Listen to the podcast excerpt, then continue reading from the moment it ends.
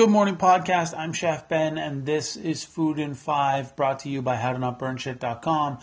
And it is a lovely Tuesday morning, and that means that it is Brief History Day. And today we are looking at a brief history of mustard.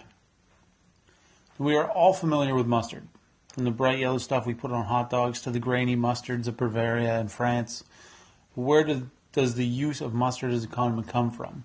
What exactly is mustard made of? When did people first start eating this yellow stuff, and who thought it was a good idea? Let's answer those questions. Although mustard as a spice has been cultivated for thousands of years, it is believed that the Romans were the first to produce something we might recognize as mustard today. Mustard seeds were ground with unfermented grape juice, known as must or young wine, uh, and the mustard seeds were produced a spicy or hot flavor the word for this in Latin was ardens. These two words together created the word mustard. Must for the young wine, and ard was shortened from ardens for spicy.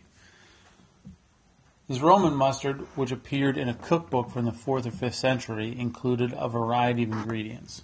The list of ingredients includes ground mustard, pepper, caraway, lovage, grilled coriander seeds, dill, celery, thyme, oregano, onion, honey, vinegar, fish sauce, and oil.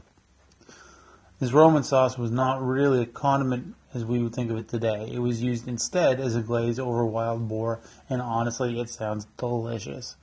Imagine like a spit roasted wild boar with like glaze on it. it sounds real good.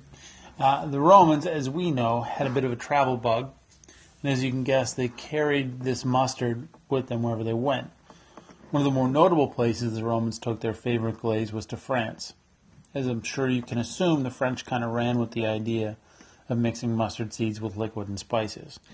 By the 10th century, the French had taken what the Romans had taught them and created their own style. It was in the 13th century when Dijon became known as the mustard capital of France. Mustard was so popular that in a single party in 1336, the guests ate 320 liters of it. I don't know how many guests were at this party, but that's a lot of mustard. Unless there was like a thousand people, even then, that's a lot of mustard. In England, mustard appears in the 1390 cookbook, The Form of Curry. Of course, the British had to take what the Italians and the French had done and make it gross. The mustard that appears in the form of curry was in the form of balls.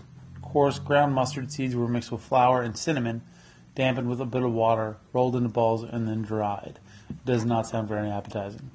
These balls would later be mixed with vinegar or wine to loosen them and make a condiment. I don't really understand why they would do that unless they had some idea that it would make it last longer, um, and they didn't understand that the vinegar would actually preserve it. Not sure, but it still sounds pretty gross. Mustard is now mostly used as a condiment served with hot or cold meats. However, prepared mustard is used as an ingredient in a variety of sauces, and can act, act as a binder and a stabilizer. So if you put a little bit of mustard in a vinaigrette or in your hollandaise sauce, it'll prevent it from splitting or help prevent it from splitting. Uh, and the mustard in the hollandaise sauce can actually help prevent it from curdling. The heat of mustard is determined mostly by the type of mustard seed used. The lighter the seed, the lighter the heat. Other ingredients such as cayenne and uh, are sometimes added to increase the spiciness of prepared mustard. Now, mustard today is made pretty much the exact same way it always has been. Mustard seed in either whole or ground form is mixed with other spices, usually some form of vinegar or other liquid. This is mixed together until the desired consistency is reached. From England and, and Italy it, and France, mustard spread to the rest of the world and is consumed on pretty much every continent uh, in some form or another. So there you go, a brief history of mustard. I'm Chef Ben. This has been Food in 5 brought to you by HowToNotBurnShit.com. If you like what you hear, please send me some claps if you're listening on Anchor, or feel free to call in. Um, subscribe as well. Love to see those subscribers. Uh, and feel free to follow me or contact me on Instagram and Twitter at Chef Ben Kelly uh, and on Facebook at Ben Kelly Cooks. I hope that you have a great Tuesday, and I will be back tomorrow with another great podcast episode. Have a great day.